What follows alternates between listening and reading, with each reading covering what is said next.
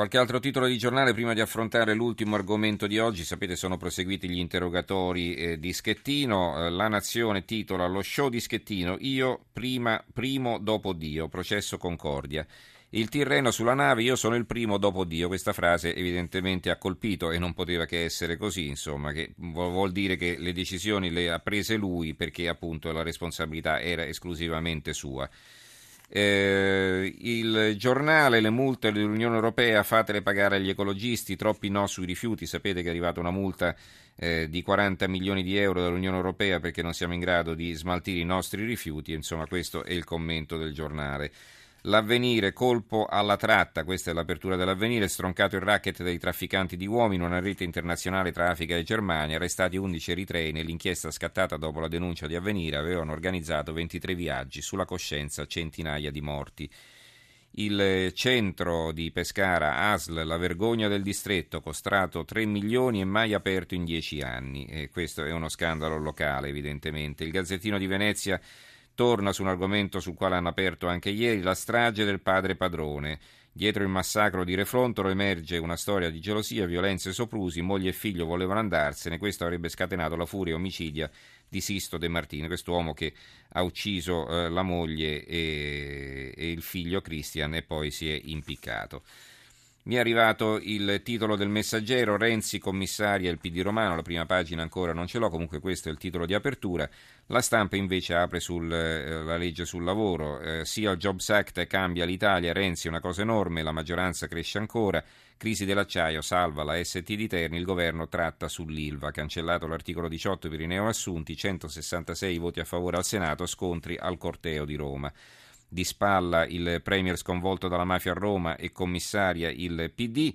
A centropagina una fotonotizia riparte da Torino il tour europeo degli U2 e eh, in taglio basso c'è un, eh, il buongiorno di Massimo Gramellini intitolato Capitale Umano che eh, affronta proprio l'argomento che stiamo eh, per eh, trattare noi in chiusura di trasmissione.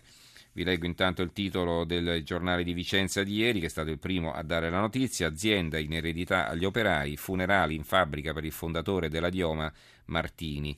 E, e questa storia è una storia che ha colpito eh, l'attenzione di diversi quotidiani. Libero, per esempio, imprenditore lascia l'azienda in eredità ai suoi operai e appunto vi leggo eh, prima di eh, salutare, anzi salutiamo subito Marino Smiderle, capocronista del giornale di Vicenza, col quale parleremo fra poco. Buonasera Marino.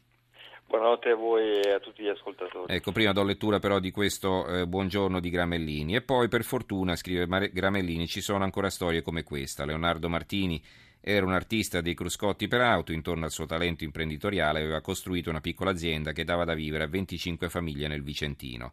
Alla boa dei 70 anni è stato colto da un male rapido e implacabile, non aveva figli e la sua ossessione era che la fabbrica a cui aveva dedicato l'esistenza finisse in mani asettiche, asettiche o malfidate. Così sul letto di morte ha deciso di lasciarla ai suoi operai, i quali forse adesso si scanneranno, dando ragione alla massima secondo cui l'unica società che funziona è quella dove gli azionisti sono in numero dispari inferiore a tre. O magari no, perché l'esempio non muore necessariamente con chi lo dà ma qualunque sarà l'esito finale dell'eredità di Leonardo Martini, nulla potrà cancellare la speranza che il gesto di quell'uomo eh, ha donato a questi giorni tristi e terribili, attraversati da lupi mannari che straziano le carni di una comunità nazionale già indebolita dalla crisi con sopraffazioni continue.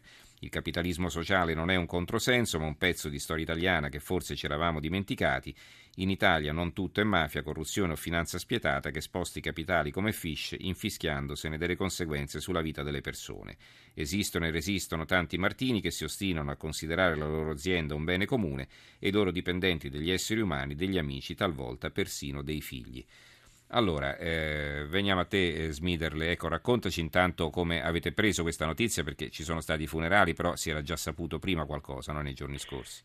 Ma la notizia l'abbiamo presa dalla pagina dei nostri necrologi, sinceramente. Era una, era un, c'era un necrologio che ci ha colpito perché c'era la morte di un imprenditore, ma a dare l'annuncio della morte erano appunto gli operai di questa, di questa azienda e non la famiglia, come di solito avviene. No?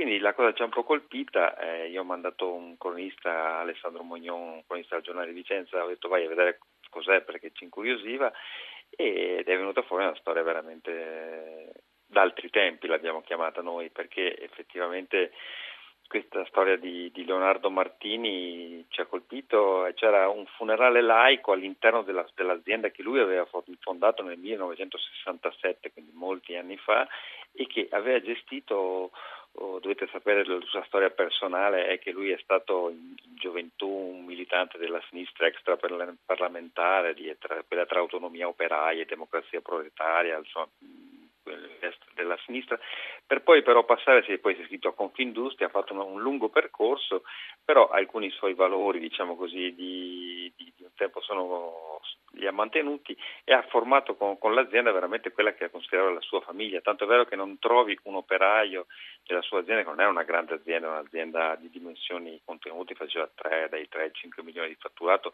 però molto apprezzato dalla Germania per la qualità del prodotto, tutte cose che si possono leggere nei manuali di economia aziendale. Eppure lui la faceva con la sua azienda e avendo una compagna, non avendo figli, alla fine ha deciso di, proprio di, di lasciare questa, questo suo patrimonio a quella che considerava la sua vera famiglia, con cui aveva con, con, condiviso gioie e dolori tutti questi anni in, all'interno di una crisi economica che questa piccola azienda riusciva comunque a superare grazie alla qualità, vendeva tu, eh, i coscotti all'Audi, a Volkswagen, a aziende tedesche che puntavano sulla qualità e che lui era riuscito a garantire mantenendo un clima aziendale di, diciamo, improntato alle relazioni umane, capitale umano, come citavi Gramellini prima a proposito anche del libro, del film che ha avuto successo. Mm-hmm.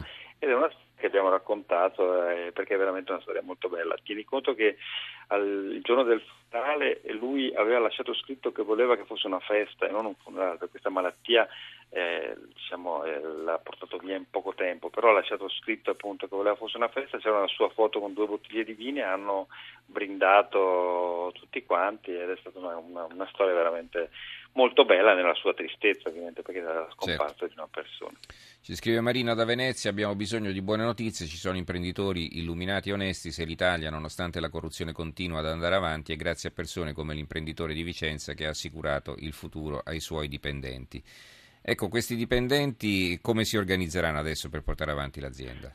Eh, questo bisogna, bisogna, bisogna, vederlo perché, come scriveva Gramellini, forse quando si è in tanti magari si fa fatica a prendere una decisione, bisognerà che qualcuno diciamo, sia un po' più, prenda a mano le redini di, di questo imprenditore e vedre, vedremo se qualcuno di, se qualcuno di, questi operai ha imparato la lezione di, di, Leonardo Martini, ma io credo di sì perché mi raccontava il collega che è andato al funerale c'era un clima di coesione e di volontà di portare avanti questa, questa avventura perché è un'impresa di, di ottima qualità e, e, sono convinto che alla fine gli, gli, gli, operai sapranno anche trasformarsi in, in imprenditori perché con Martini, Martini ha saputo far crescere delle professionalità all'interno dell'azienda, delle, delle, perché non c'è solo una dote umana, ci vuole anche una qualità chiaramente imprenditoriale e, e professionale che in questa azienda, la Dioma, c'è e quindi sono sicuro che sapranno trovare un modo per portare avanti la lezione loro, di quello che consideravano un loro maestro di vita e, che era Leonardo Martini appunto.